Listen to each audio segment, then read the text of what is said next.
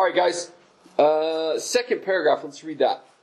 I thank my God always when I remember you in my prayers, because I hear of your love and of the faith that you have towards the Lord Jesus and for all the saints. And I pray that the sharing of your faith may become effective for the full knowledge of every good thing that is in us for the sake of Christ. For I have derived much joy and comfort from your love, my brother, because the hearts of the saints have been refreshed through you. So, what paragraph titles did you guys uh, come up with through that? This was hard. You think so? Yeah. Yeah? This is not me at all. Uh, I read the text and I summarize and I go to the comments and it doesn't matter what text it is, if it's from the Bible or, or in my work and, and uh, uh, it doesn't matter. I, I, I just summarized and, and, Mm. the core of it. So this whole ho- homework was uh, really hard. Uh, I, I have uh, read this like 10 times since yesterday Mm. and I still haven't. Uh, I just find like uh, like a summary. It's it's uh, everything for Christ or, or for Christ or something like that. But I, I I struggle with not going moving forward, with not summarizing, with not uh, finding the meaning, with just staying with with uh, analyzing the text. Mm, mm, It's really hard mm. for me. Okay, no worries. What about you guys? Did you guys Yeah, love, prayers, thank, and refreshed. love, prayers, thank, and refreshed? Okay? Yeah. Go ahead. And I have uh, a love to Jesus, and then I'm not 100% sure how to translate it, but joys, or makes joy. Mm. Yeah. Um, what I ended up putting here was I um, I wrote "Thank God for you" because that was it, it, to me that seemed to be the gist of what he was doing. He's remembering his prayers. Um, he gets a lot of joy and has a lot of love for him, and all this seems to be manifested in his thankfulness to God for Philemon and the rest of them were there. So that's why I just put "Thank God for you." Hmm. Um, let's go to the next paragraph. Um, uh, Victor, do you mind reading it? Is that okay? Yeah, sure. Okay. From verse uh, 8. Yeah, yeah, 8 to 16. Yeah. Accordingly, though I am bold enough in Christ to command you to do what is required, yet for love's sake I prefer to appeal to you, I, Paul, an old man and now a prisoner also for Christ Jesus. I appeal to you for my child, Onesimus, whose father I became in my imprisonment. Formerly he was useless to you, but now he is indeed useful to you and me. I am sending him back to you, sending my very heart. I would have been glad to keep him with me, in order that he might serve me on your behalf during my imprisonment for the gospel. But I prefer to do nothing without your consent, in order that your goodness might not be by compulsion, but of your own accord. For this, perhaps, is why he was parted from you for a while, that you might have him back forever, no longer as a bondservant, but more than a bondservant, as a beloved brother, especially to me, but how much more to you, both in the flesh and in the Lord. Mm. Okay. How did this paragraph go? Yes, so I had uh, love is without force, Love is without force or command. love is without force command. Okay. What what what made you land on those words? Well, it's, I think this um, because it, it starts out with this that uh, says that he could command him to Mm. what is required, but Mm. but because of the love, it's he chose not to do it, and Mm, it also mm. talks about this uh, uh, Ones- Onesimus and how he wants him to to be free now because of the love Mm, mm. for Christ. So that, yeah, that's Okay. Did you guys have anything different? Yeah, I wrote appeal for uh, Onesimus, Okay. servitude, or uh, Okay. bond servant. Mm, mm. And um, I, again, I struggle to find words in the text to use for for this. It, it, it just summarizes. When I read it, it summarizes down to to uh, own free will or freedom of will, and, Mm. and those words aren't in the text. But this is what what what, what I would put. Yeah. Well, you guys are you guys are obviously you're catching very clearly what what is happening here. He is Paul, and I I this out a little bit further, but um, Paul had the authority to to very much directly tell uh, Philemon, "Hey, you need to let him go." But he chooses a different way, and so. Um, and and and he does this. He he. I think he intentionally does this. There in that section, there were two words that were repeated twice. There was uh, appeal was repeated twice, and bondservant was repeated twice. And so, I in my title I put uh, appeal for bondservant Onesimus. Um, because that was the impl- uh, the emphasis of this. It was uh, an appeal from from Paul, and it didn't have to be more complicated than that. It covers the gist of what is being said there, and then once we go past this and we start to to look in each section, say, okay, what were the key words in that section? Um, that's when you start to write down the little key words or phrases that provide some of the color and detail to it. So for me, it, it seemed good enough to to write appeal for bondservant Onesimus. It covered the whole general gist of what was being said. All right, 17 through 20. Um, yeah, I'll read it. So it says, if you so if you consider me your partner, receive him as you would receive me. If he has uh, wronged you at all or owes you anything, charge that to my account. I, Paul, write this with my own hand. I will repay it, to say nothing of your owing me even your own self. Yes, brother, I want some benefit from you in the Lord. Refresh my heart in Christ. Okay, so um, this is what I wrote as a paragraph title. You guys can say if you came up with something different. I simply wrote, um, receive him as me. It was the gist what I thought there. Did somebody have something? Yeah, I wrote uh, repay or repayment also. Pay your repayment. Charge that to me. Charge them to me. Okay. Yes, and I had uh, I Paul pays the bill. Ah, I like that one. Mm. Yeah, that's good. Um, okay, and then 21 and 22. Uh, confident of your obedience, I write to you knowing that you will do even more than I say. At the same time, prepare a guest room for me, for I am hoping that through your prayers I will be graciously given to you. Okay? Um, who's got something? I have uh, trust in prayer. Trust in prayer. Yeah. Okay? Why did you choose that one? Well, it's because um, it's the end of it where he talks about that uh, he hopes to. I read it as that he hopes to be set free from the prison Mm, mm, prayers mm, uh, of the church. mm. Yeah, so I think he has this trust that, that through the prayer God can can free him from the prison, and so he can come to them. Mm. Okay. Victor, what, what about you? What did you have? Obedience, hope, and preparation. Obedience, hope, and preparation. Okay. And what about you, Daniel? I'd say obedience and given. Hmm. Okay. I, I landed on um, I landed on these four words: uh, confident you will more. And it was um, he's confident.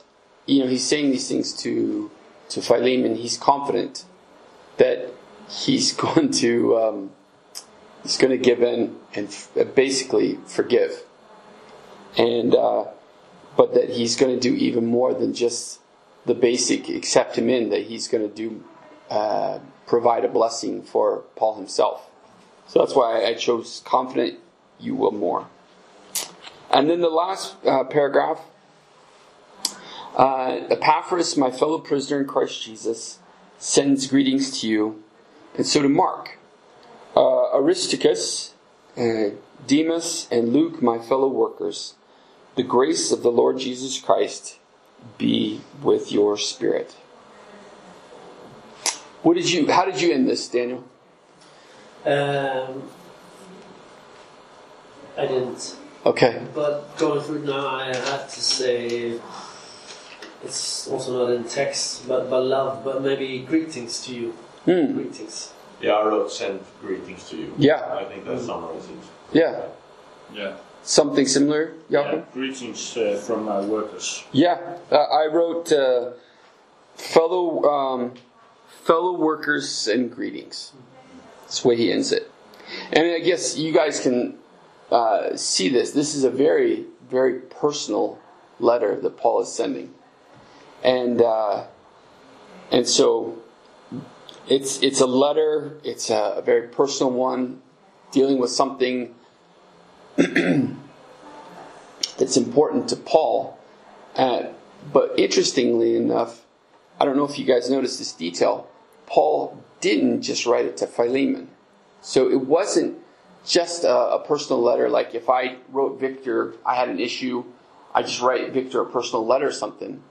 He writes it uh, to many people, and he includes many people Yeah, in it and the church in your house Yeah. and for everyone. Yeah. And so there, and I think there's a reason why, as we start to flush this out, I think there's a reason why he did that, that I wrote down eventually.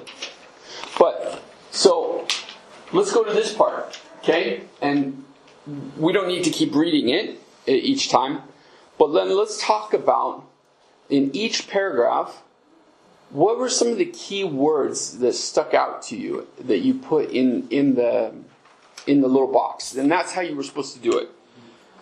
You write your title in each one, and then you put in keywords that you you really noticed that stuck out to you. Okay? And let's just start with the first um, paragraph. What were some uh, the keywords that you included in, in that first box, in the inside box? Well, I had uh, prisoner. Mm-hmm. And, Yeah, I also had prisoner. Yeah. Yeah? And then uh, church. Yeah. Uh, and then uh, also house. The church in your house. Hmm. What? What? Uh, why did you? Um, I'm going to ask that one. Why did you put uh, the church in your house? Why did you include that? It, it's not wrong. This is just me um, wanting to understand Yes. what what you put behind that. Well, because I think it's uh, it has something to do with the context. Because today, I, I compare maybe I compare it a bit today because today a lot of churches they are in in, uh, in buildings big and we have these churches, big churches, and and, and when I read, read this, it's like okay, the church is in its own house, so it's it's a small uh, congregation, and I think that's that's interesting. Hmm. And, and maybe that's something we can learn from that. Yeah, that's good. We're going to come back to that. I I I, I uh, made note of that as well. Church in your house. Um, did anybody else uh, notice anything else in that first um, three verses that you Yeah, included? He separates between Philemon, who is a fellow worker, and Archippus, who is our fellow soldier. Mm, That's an interesting distinction. yeah, That's what I did as well. Brother, you noticed that as well. Brother, worker, and soldier. Mm-hmm. Okay. Well, the only one, um, actually, there were two others that I included in there. Um, I included uh, the word beloved, um, which is a, real uh, term of affection. And then um, and then I wrote in there uh, grace and peace. And I think those um, uh, are really important. And the reason being is um, uh, Paul, that was how Paul identified himself in that time. You know, they're sending these letters by people are carrying letters. And at the time, uh, all these guys, they would write things, and there was there was fake news before there was fake news. They would send out things and say it was from so and so, you know, and it was a way that they were deceiving people to try to gain money from people or whatever. And so Paul would write in his letters in a certain way to help people who know who are reading it for the first time to know that it was actually from him. And so he included uh, grace and peace in there as something as a way to show that this is actually from him. So, good. That was good. All right, but so before we take it into um, the observations and asking questions and what they could lead to, let's just go through all of the inside box here. Let's look at the next paragraph. Um, okay, what was uh, what's some things, the biggest things that stuck out for you guys?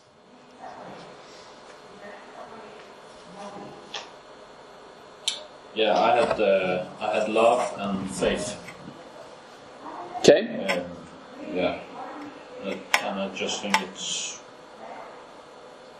yeah, faith is uh, repeated several times. I think. And,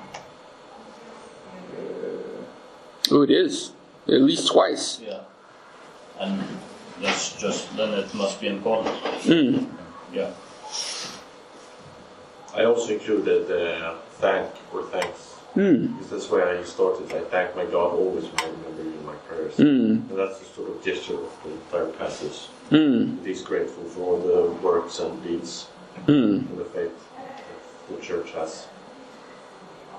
Mm. And I have Lord Jesus and Christ. Maybe again because I always try to summarize and, and focus on things. I don't mean to be uh, rude, but I think it, it's it's it's like any letter. It's a bit of blah blah blah, and then you focus on what's important. Jesus, Mm. blah blah blah blah, blah Christ. Mm. Yeah, I don't mean to to uh, be rude to this text, but I, I just washed out. It's it's about Jesus. It's about your relationship with Christ. Hmm. I, I included in this process. I, I um, there was in this particular thing, mm, a particular paragraph. He uses many words that are almost sort of like emotional words: joy, comfort, brother, and uh, my brother. And so what you see of it, um, mm, it's a real, it's a real term of endearment. The way he's writing in this, uh, it's it's very personal to him, and I think if we if we flesh that out, right? Um,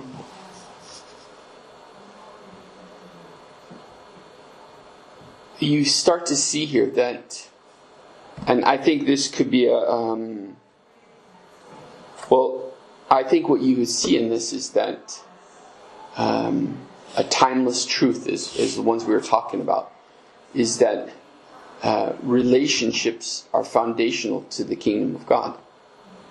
They were back then, they are today. That the kingdom uh, amongst churches, everything is built on relationships. And in this, you see that Paul is going very far in maintaining his relationship to to Philemon. And instead of using his authority, he's appealing to the heart. You know? And and also think about it from this perspective. Onesimus was a bondservant. And a bondservant at that time, right, was that you you either willful it was like what we call willful obedience you you chose to to be a, a, servant to somebody or you became a servant to somebody for example if you owed them something maybe you owed them a great deal of money and you couldn't pay it back okay, then you had to be a bondservant until that, that uh, debt was paid. And so, so just think of it this way. Apparently, Onesimus had fled from Philemon and potentially still owed him something. And to think about this is that he, he was actually free. In Christ, he was free. And what you can see from this is that actually, Paul uh, is making it clear, particularly in this next paragraph that we haven't read yet, from 8 to 16, that as Christians, we, we were no longer to look at the same, uh, cult, accept the same sort of cultural norms as, as was accepted by everybody else. Yet, he still sent Onesimus back. He, he, Onesimus was delivering this letter himself to Philemon. He's sending him back with the expectation of you need to make this relationship right. And if we look at it through our own cultural glasses, that seems a bit crazy. Because he could have went back potentially and had to fulfill his debt. But he still, it was important for him to make things right. But Paul went beyond that and was saying, look, Philemon, I will cover his debt. I don't want you to hold that on him, hold it against me. And so therefore, I want you to accept him as a brother. This is just what they're saying there. Mm. Okay. Um, so in the next particular paragraph, um, I'll just start off. Um, things that stuck out to me uh, was this phrase. He wrote first, to do what is required was a, a, sentence there, or a little phrase. And then the next thing, and I underlined this, was yet, and then he goes on, for love's sake. And that showed that, to me, that what it shows is a contrast that's happening here. Right? Philemon very well knows to follow Christ, he has to look at, at this whole issue of, of slavery, being a he has to look in a different way. And so he knows that's required of him, and yet Paul is not focusing in that direction. He's contrasting and saying, but for love's sake, he's appealing to he's appealing to the heart. Mm. And then of course the the word bondservant was a big one there. What about you guys? Did you guys see similar things, or were did you catch on something different? Uh, I just uh, stuck with this uh, that is in, in uh, I don't know what you call it. Oh, uh, uh, parentheses, yeah. Formerly he was useless to you, Mm. now he is indeed useful to you and me. Hmm. If he was, uh, uh, it is a, uh, a different way of looking at, at useful, because if he was a servant of, of uh, Philemon, he was surely useful Mm. in a, in a worldly, a worldly sense. But uh, now that he is uh, part of the church, when he is born again Christian, he is useful in a totally different way. Hmm. Hmm. It's a good observation. Yeah, I also observed that he said, so that he might serve me on your behalf during my imprisonment with the gospel. Hmm. So he still recognizes that he is Philemon's servant.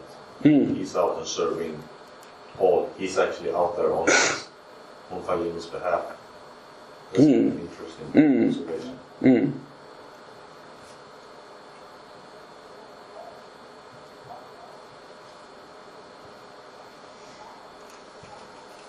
Hmm. I also wrote down uh, prisoner. Yeah. It's an ongoing theme uh, throughout the entire letter. Yeah. The, he uses that word prisoner. Now a prisoner also for Christ Jesus. Hmm. I think that word he yeah, let's see, one, two. Yeah, he repeats that word three times. Starts it and ends it and then puts it again in the middle there. Hmm. Yeah, I had some of the same words, and then also I had uh, this. I noticed the old man, and that's just because I just thought, why why do you want to tell him that? He knew. I think he knew his age. So Hmm. it's just it's interesting why that's Mm. an important thing to, to write down. Mm. Yeah. Yeah. This um, to me when I when I f- first read this, and I had to just like, okay, is this just my own experiences? Am, am I interpreting it in that way? But it it, it, it comes across as. Do you guys know the phrase uh, "heavy-handed"?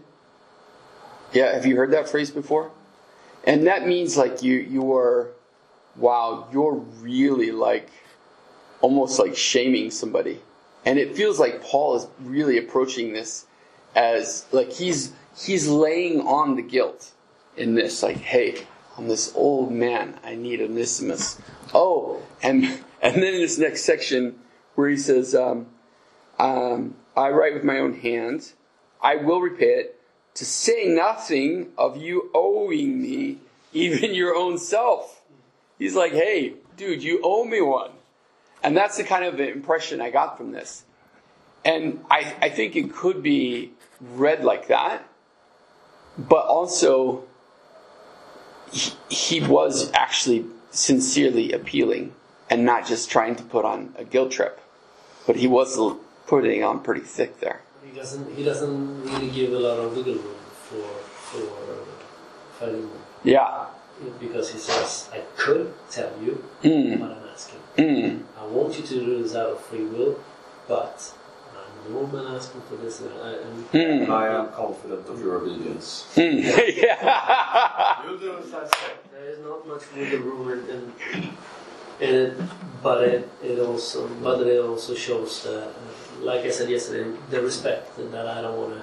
I don't want to push this on you. Mm. but I expect you to to do it. So let me ask. Okay, then remember the the why questions are the bridge from observation to interpretation, and so the question that I would ask is, why do you think Paul wrote it in this particular way?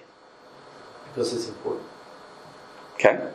Because uh, I I, um, I feel that he uh, maybe he doesn't have the, the confidence in Philemon to make this decision uh, all the way through, uh, and maybe. Um, Forgive and forget, as well as use, as well as uh, maybe let us serve and be an, uh, equal in, in Christ, uh, and, and make it a hundred percent.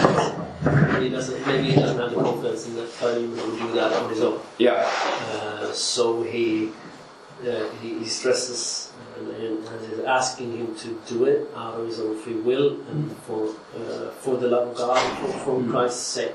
Mm. But he's also, in a sense, telling him Mm. uh, because you will uh, see that, that this this obeying this will uh, serve a greater purpose. Obeying this will be a part of, of uh, well, like giving away your car, like Mhm. yesterday. Obeying this will you, don't see maybe, you don't see the bigger picture, but you need to uh, fill this hole. You need to do this Mm. in a sense.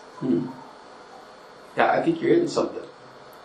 Uh, one of the details that I noticed and I came to, because I was asking that question, I originally asked the question why would Paul emphasize that he's a prisoner? You know? But it connects with why would he write this letter in this way? And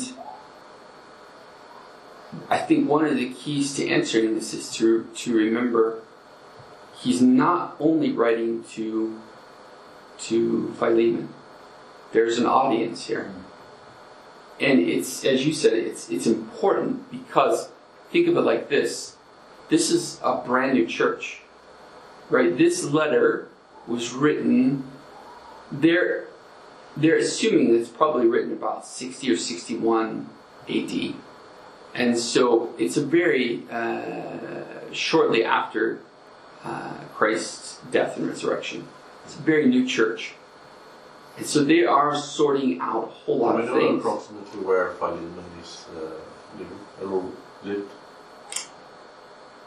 there is some assumptions that are made, and what they're uh, what they are assuming is that he lived fairly near to.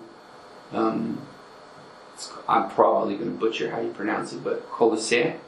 You know where the letter to the Colossians. Yeah. This is the church in in Colossae, or whatever, you, however you say it.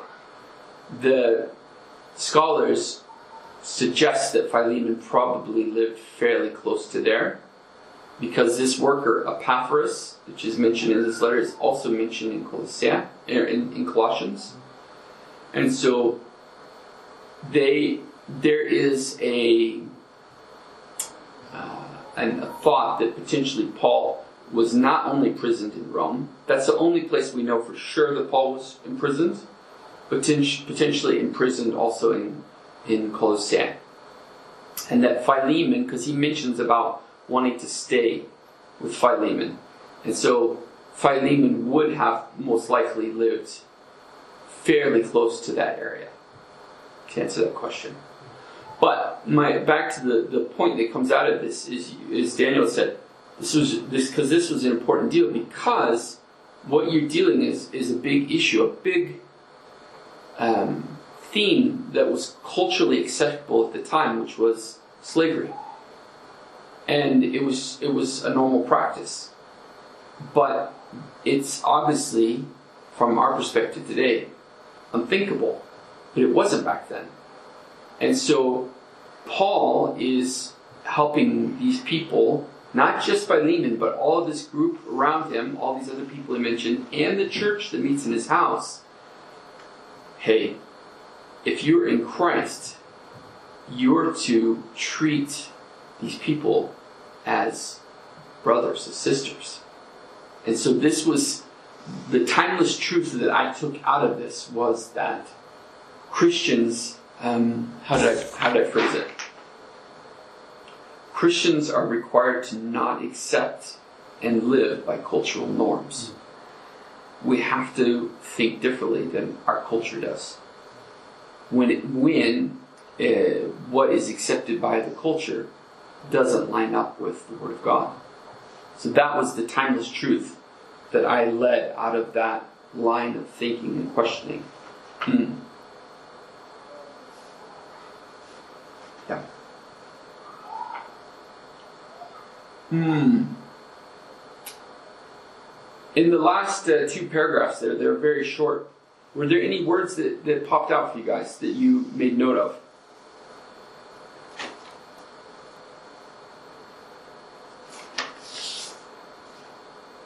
Are we still on paragraph one, two, three?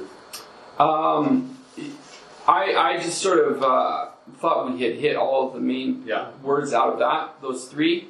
So I'm looking at sort of the bottom, bottom three. If there are any words out of the bottom three that paragraphs that stuck out to you guys. Well, in, in number from verse 17, it's uh, I have two words. And I don't think the, the one is not in English, but that's the bill. Of, Mm. uh, because uh, yeah, it's it's interesting. What is uh, what is the bill, and it has something to do with uh, issues, and but it's yeah to to know more about that because that's not part of our culture today. Mm. And then also, uh, uh, he says that he read this with my own hand. Mm. That's must mean that the thing he's about to write now is something very important because he has to do it with his own hand and not. Mm. Because, and I guess you guys know this, Paul didn't always write all of these letters by his own hand. He had uh, guys, maybe like Luke uh, or others who traveled with him to, to dictate things for him. And so, yeah, it, it really um, communicates that this is of high importance. And the thing that follows is uh, is of high importance. I will repay it. So to say that you're uh, owing me even your own self. Mm. Uh, it would not have the same bearing if someone else wrote it. If, if I had some, someone else writing, Mm. you actually owe him. And that is not as much as I'm saying, use my name. This is I I'll pay it. Uh, you can use my name. You can I, I will uh, Yeah. front this. Hmm. Hmm.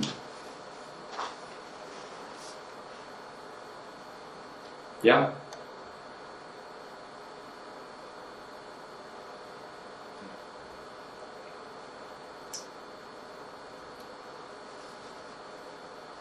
So we, we talked before about Paul uh, appealing to uh, to Philemon, but I, I think potentially not just Philemon, but to the people who were who were serving with Philemon to appeal to their hearts.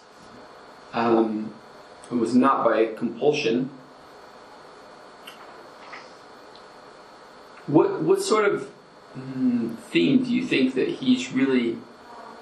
Obviously, from today's perspective, we can see very clearly slavery is wrong, it's bad. But what what sort of uh, important thing do you, you think he's trying to hit in the way he's speaking to Philemon there?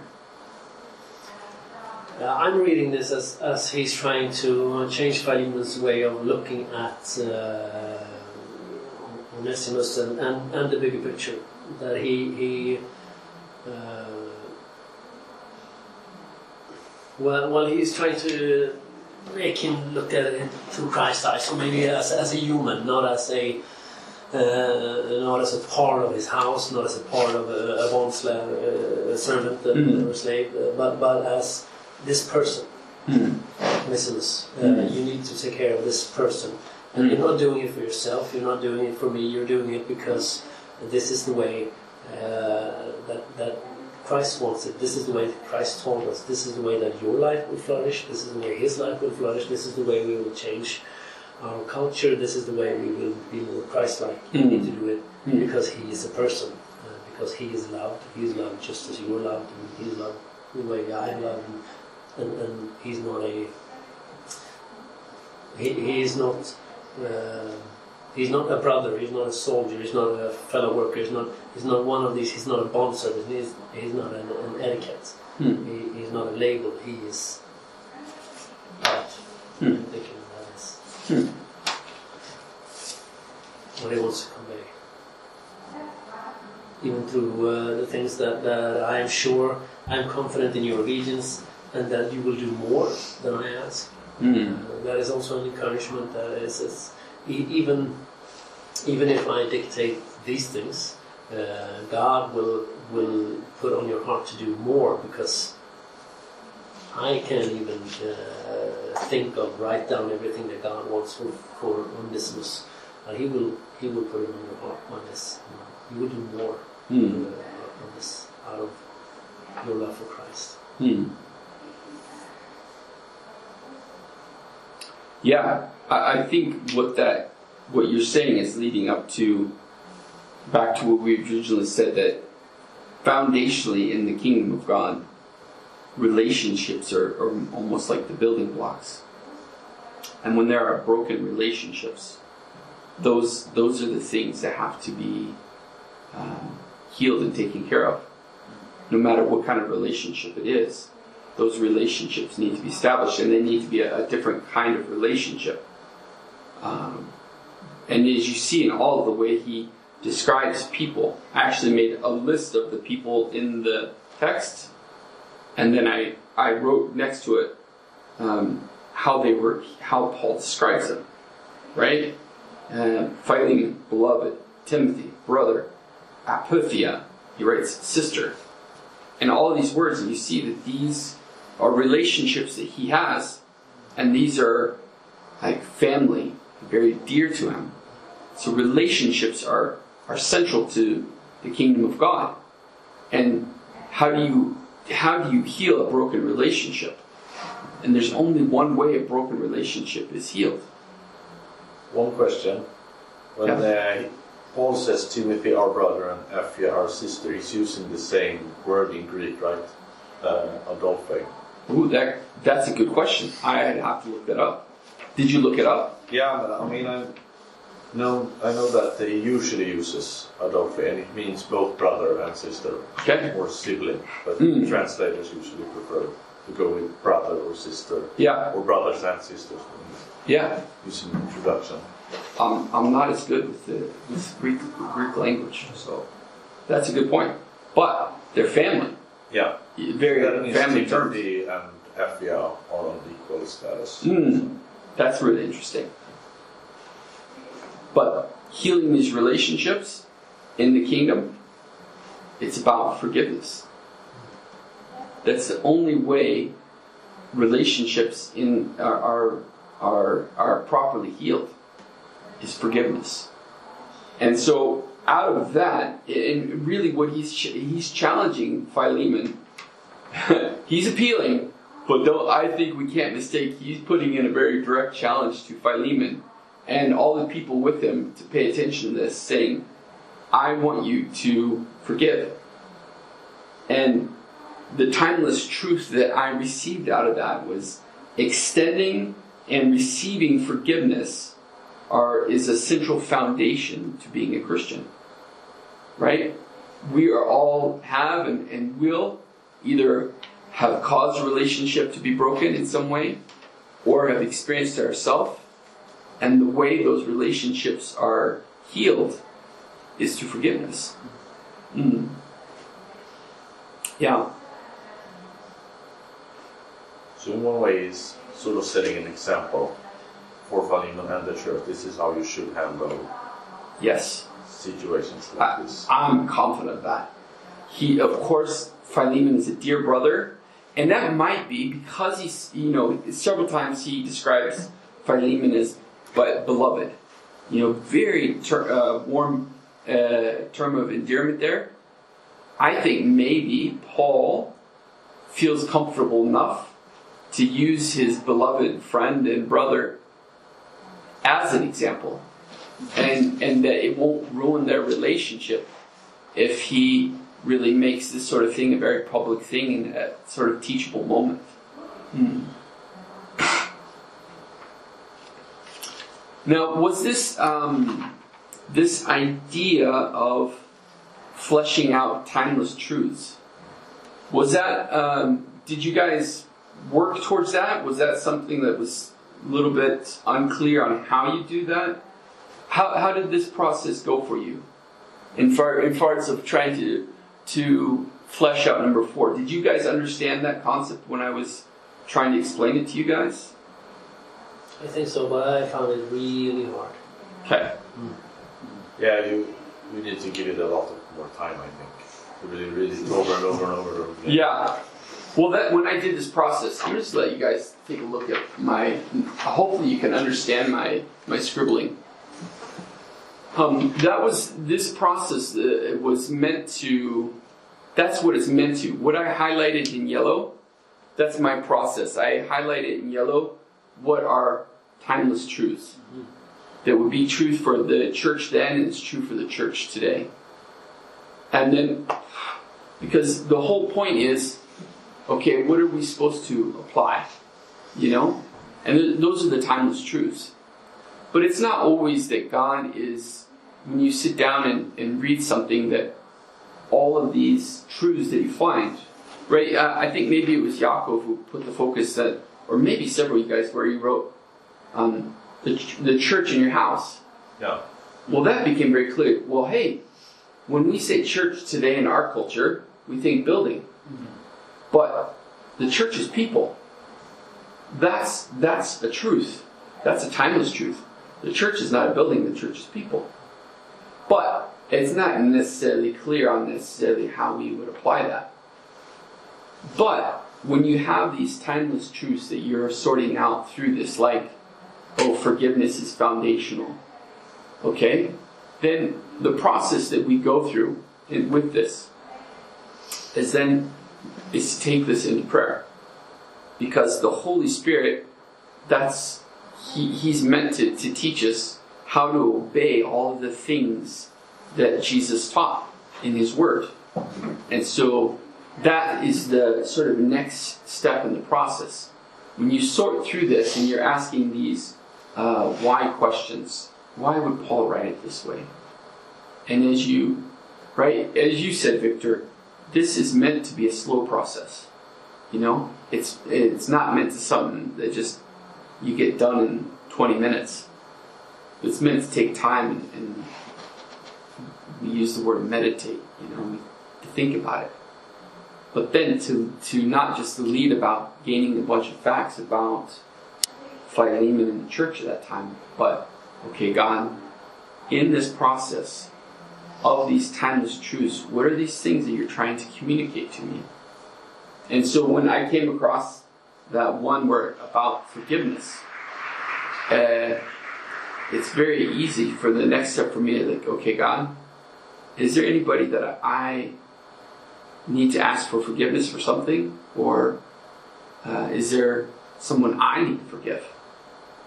And then it's to wait, and and the Holy Spirit will, for sure, when you're putting your place yourself in that place to want to obey God, He for sure will will tell you.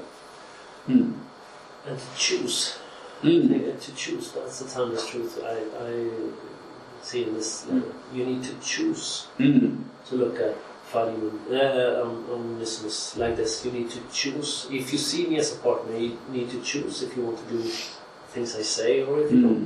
Hmm. You can choose to uh, make room for me, or you can choose not to pray that I will come to you. As you, you have to, you, you have to choose. Hmm. And that is uh, part of being an everyday Christian today. I think when when people say, uh, "Well, I, you felt that, but that could have just been whatever," Hmm. and I said, "Yes, but I choose to see this as an answer to my prayer because I actually did pray for it, and, and, and, and that is the timeless truth for me as well.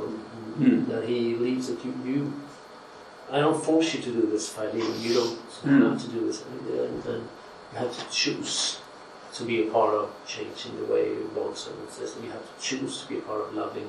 This. You have to choose this way because it's ultimately your thing to live by, Hmm. and it's not forced on you. Hmm. So do you? Can I ask you? Can I just ask questions? Yeah, of course. Um, when you're when you're reading about that or thinking about that, do you have you sensed any area in your life where you need to make a choice? Wow.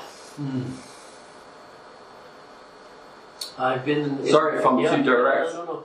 I've been in many places where I've had to make a choice uh, and, and choose. I've, I have had a, a hard time. Uh, I've felt quite rejected growing up, and I've had a hard time uh, feeling accepted. Uh, and I have had to find times where I have had to, to choose. I have maybe felt it, but I have to choose that, okay, I need to trust this, I need to trust maybe uh, God, I need to trust this situation, I need to trust that this person or, or church or this pastor or this, this uh, conveyor of faith is uh, wanting what's good for me. Hmm. Uh, and all these things are choices that I've built. Uh, uh, I, I don't want to. Maybe wisdom, so that I can. I, I feel that I don't. In, in relationship to maybe my kids, I don't have. Uh, when I grew up, I felt sometimes. Uh, my my my questions were were answered by my parents and by the church uh, because because Hmm. this is how we do it Mm, because mm, this is how mm. we do it and this this is what God wants of you Mm. not why and how and, and I had a conversation with my mother uh, a few months ago where where she was would, would you really uh, want your kids to listen to this music? Uh, and I said yes. Why wouldn't they? Because we talk about what's in the text and we uh, ask God uh, how do we help persons who use this kind of language and how do we, we, we talk about these things because it is Hmm. because it's their choice. Hmm. they can choose to listen to this music. They can choose to do whatever they want with it. And, and I am here when, when I have uh, built my faith on choices when I have consciously chosen to put my life in God's hands I am uh, I can feel that I'm standing much more sturdy uh, than my parents did Hmm. so when my kids, uh, when our life shake and, and their life shake, I can be well. come, choose to come this direction, choose to come to your family, choose to come to God, choose to put everything in front of the cross, and we'll just see where it takes you. Hmm. Instead of what I got, like you should, you should because Hmm. you see the different things. Felt like you grew up more without choice. Yeah, uh, you, you can choose to be in or you can choose to be out. Hmm. There's Hmm. there's no gray area, and I don't Mm. mean that Christianity is a gray area. I just mean that uh, Christianity is love of Jesus, love of God, love of Jesus. If uh, uh, some things that are um, uh, sin for me does not have to be sin for you. Uh, if I perhaps I cannot deal with. Uh, uh, say I, I, I actually, and this is uh, true, and I hope it stays in this room. I had a, a problem with pornography uh, a long time Hmm. because I felt rejected as a child, and, and this was the, this was a place where I found uh, nearness and and, uh, and uh, I felt uh, a part of things Hmm. through Hmm. pornography. And when uh, when I, I choose chose to to do something about that, and when I chose something else, uh, it was uh, it was of course it was a big struggle, but it, it was so much more fulfilling than than uh, it was. It was so much better than anything else. Hmm. Now, I'm not saying that pornography is not a sin, a sexual sin, and, and things like this, but I'm saying that things that will be sin for me today uh, uh, will be things that maybe lead me back into you know, addiction, maybe lead me back into Mm. things Mm. the way that I was thinking. Mm. So for me, sin today could be, uh, I don't know, a Sports Illustrated swimsuit edition, because that would lead me back to Mm. to thinking and, and, and, and uh, thinking of women Mm. in, in a way that is uh, not Don's way of thinking. Mm. When Sports Illustrated uh, could be a, a great thing for someone else. You, you, read, you think Mm. So this is what I'm trying to to uh, to read. A, a timeless truth for me is that uh, sin is not a static thing. Uh, sin is what stands between me and the Lord Mm. and that could be different things for everybody. Mm. Uh, which means that uh, when when my children do something that my mother di- dislikes, uh, it, it, it is because her perception of sin is one thing, my perception of sin is one thing, and their perception of, of life and sin is, is one thing. So the question is, uh, is this something that disturbs your relationship with Christ? Yes. But Mm. then let's deal with it. No. Then feel free. You just need to.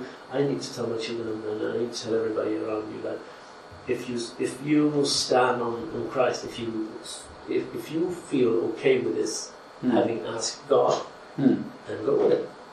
Mm. If ten years from now you still feel okay with it, go with it. If ten years from now your relationship with God has formed you that you maybe don't feel okay with this anymore, Mm. leave it behind. Leave it to Christ. Uh, do, you, do you get what I'm saying? And, and that choice Mm. is uh, important to me, and that is Mm. the timeless truth because Mm. that does not put me in bondage, it doesn't put me in shame, it just overwhelms me with Christ's love. Mm. And I don't need to think about doing right, being right, saying right, everything like that. I just need to make sure that what I do is focused on Jesus. Mm. And when I succeed, those days that I succeed are great days. Days Mm. when I don't succeed, well, I struggle like everyone else. Mm. But the days that I succeed on, on focusing on Christ, doesn't really matter if I had a bad temper. It doesn't really matter because the days we focused on, on, on Christ. Mm. Mm. So this is, and I get this out of this text as well. You need to, you can choose if you consider me your partner. Choose to receive him uh, like you would receive me. Mm. You can choose to prepare a room. Uh, at the same time, prepare a room. You can choose you can, because, uh, for I'm hoping that through your prayers, maybe you you choose not to pray Mm. and will stay in prison, Mm. or, or you want to stay in prison. You can. Everything is a choice. Mm. You need to out of the relationship of, or out of your relationship with Christ, you need to Mm. make these choices. And if those choices are to Mm. do whatever, I am not. I'm not set here to put myself between you and Christ and say that you Mm. shouldn't or you should, you should.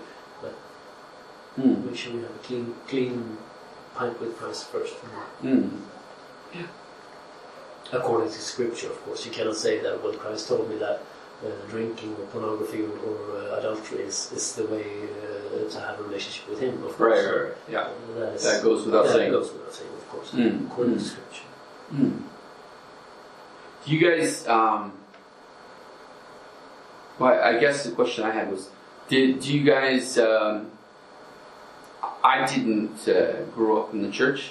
Did you guys grow up as Yeah. Christians?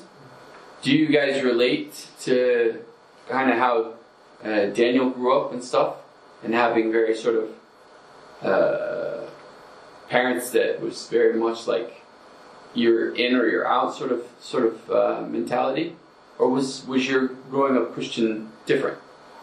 Yeah, I mean, I've always been uh, more of an uh, in or out person. It's all in or all out. Mm. So uh, I'm not really sure that my parents had that mentality, Mm. uh, but I did, Mm. absolutely. Mm. Uh, and that's been a real struggle at sometimes. Because Mm. sometimes I'm not really sure whether I want to be all in on something on Mm. the show, so when I'm having doubts. That's when it becomes very difficult. Mm. Mm.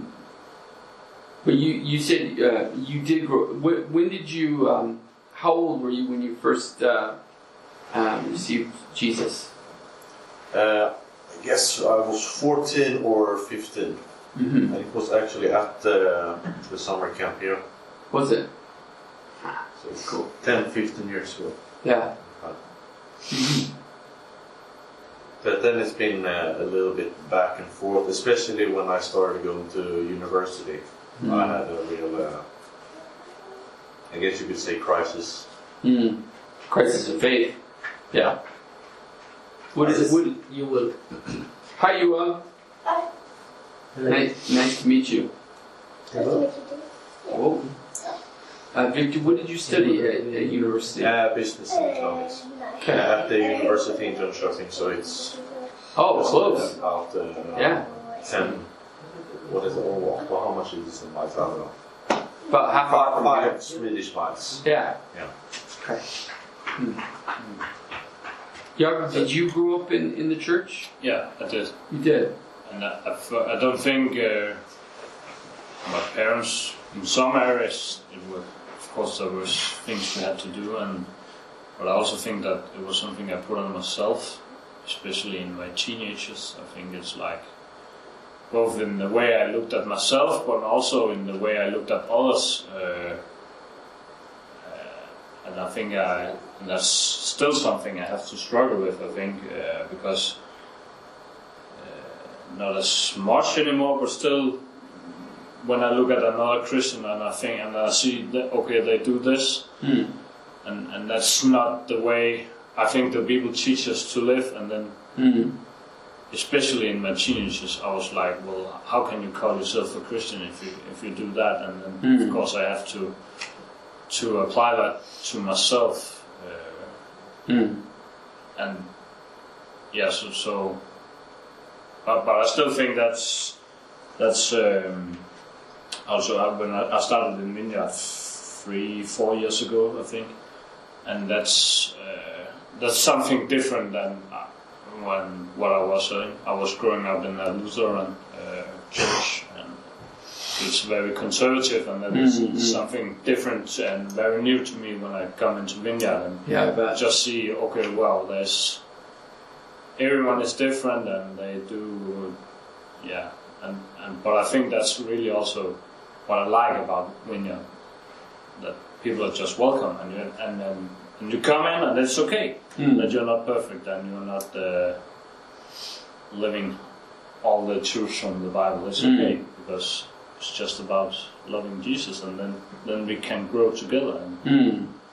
and yeah learn to be more like Christ I guess you guys have heard of uh, this. Um, it's taken out of uh, it's a phrase used in sociology uh, called centered set. You guys heard about that? Center. Centered set. Um, so traditional churches are is a model where they would they would call that uh, a bounded set, where it's um, you're in or you're out. It's us and them. And the churches in Vineyard have have tried to apply and pursue what they call a centered set model. And that is that instead of us and them, in or out, um, the only center that they're pursuing is Christ. And that all of us, regardless wherever we're at in life, um, our, our job is to first direct our own life, arrow, whatever, towards the center, which is which is Christ, and then to help others turn their arrow towards Christ. And so uh, you're in a good position in life. You could have grown up in the church, but if you're and and have always maybe been close to Christ, but if your arrow is not towards pointed at Christ, you're in actually in a bad position. Whereas versus somebody who maybe never grew up in church at all, but somebody invited them and suddenly they're quite interested, and their life is directed towards the middle, towards Christ. So they, you know, traditionally they would say, um, uh, in the bounded set model, they would say, uh, uh, believe, or no, they would say, behave first, get all of your act, get all of your bad habits out of the way, then believe, and then you can belong. Right? But in a centered set model, they would say, um, come, come as you are, belong, and begin to believe, and then what will happen is that you, the Holy Spirit will begin to speak to you, and it will cause you to behave. The Holy Spirit will transform your life. Yeah. Mm. And that that comes from uh, you know relationship, relationship with God and relationship with others, and that's that's what it's about. So, mm. Yeah. Do you guys have any uh, thoughts or questions? Yeah, one last thing I noticed was in the final greetings he says Mark, Aristarchus, Demas, and Luke. I guess Mark and Luke are the gospel authors. Or is that a traditional understanding? Luke is for sure. Yeah. Mark, A little bit more uncertain. I'm a little because uncertain. There could be more marks out there. yeah, I'm a little uncertain on that one, but for sure Luke. Uh, Luke is was uh, consistently traveled with Paul. Um, Mark, I would just need to double check. Hmm. It is certainly a possibility. Yep, yep, absolutely. Yes. Any other questions that you guys thought of? Uh, The one thing I, I I have wrestled with this, especially when talking about this context of slavery, because I came across. It's interesting. I chose to do this seminar, and then I don't just randomly I started hearing some uh, unchurched people, both those I knew and those that didn't know, argue against Christianity because of its tolerance of slavery. You know? And I was like, is that really, really what's there? You know? And so as I sort of read and thought about this, you know, like, okay, why isn't this, this, the, because there's this whole section in one of Paul's letters where he says, you know, uh, those who are slaves or bondservants, you know, serve your earthly masters as you would unto Christ. It's like, crap, are you kidding me? Why doesn't he just like full on stop? Yeah, that's in Ephesians. Is right? it Ephesians? Yeah. yeah. Why doesn't he just come out and say it like this, you know? And so, and then like here, this letter to Philemon would be just a very um, easy way to just so bluntly say, hey, this is sin, this is wrong, stop, you know? And he could have done that in Ephesians as well. And I started thinking about this and about history and stuff. And one of the things that I, I have come across this, or not, that's the wrong way to say it. One of the things that I have thought about that made me, have you guys heard of um, Count Zinzendorf? Okay. Um, in the um, 1600s or so, there was a group of people in, in an area of Germany that they gathered together and um, they essentially started uh, 24 hour prayer before 24 hour prayer was a thing. And they, they had a gathering of prayer 24 hours um, where they were praying every hour, night and day, for over 100 years without, without stopping. And they, they many will give like the modern uh, mission movement credit to that came out of that movement. And many of them in that time, they felt led by God to go and sell themselves into slavery so that they could reach the slaves for Christ. And so this whole letter where he writes in there in the end, uh, Paul, a prisoner for Christ, he emphasizes that twice. Thought about that, and I, I, I, I wonder if one of the big themes that Paul is uh, potentially emphasizing is that there are more important uh, aspects to the kingdom than our individual rights, and that our that it's the laying down of our rights uh, for the sake of, of loving and serving others is um, is a, a key like tenet or foundation to God's kingdom, because that's exactly what Jesus did for us. He laid down his right as the Son of God to be willing to die for our sake so we could enter in. So that was something that stuck with me as I've read this.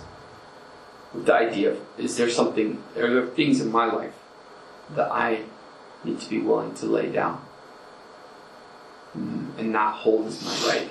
Because in our culture today, we're uh, we're all about our rights as citizens and human beings, human rights and stuff. There seems to be a when we have a chance to lay them down for the sake of others, that's definition of love, maybe.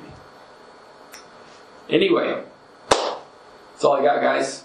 Thank you very much. Thank you. Yeah, I, I hope that this sort of uh, method could be helpful to you guys in your your life and your with Jesus. And um, yeah, if you guys ever have questions, I'm going to be here.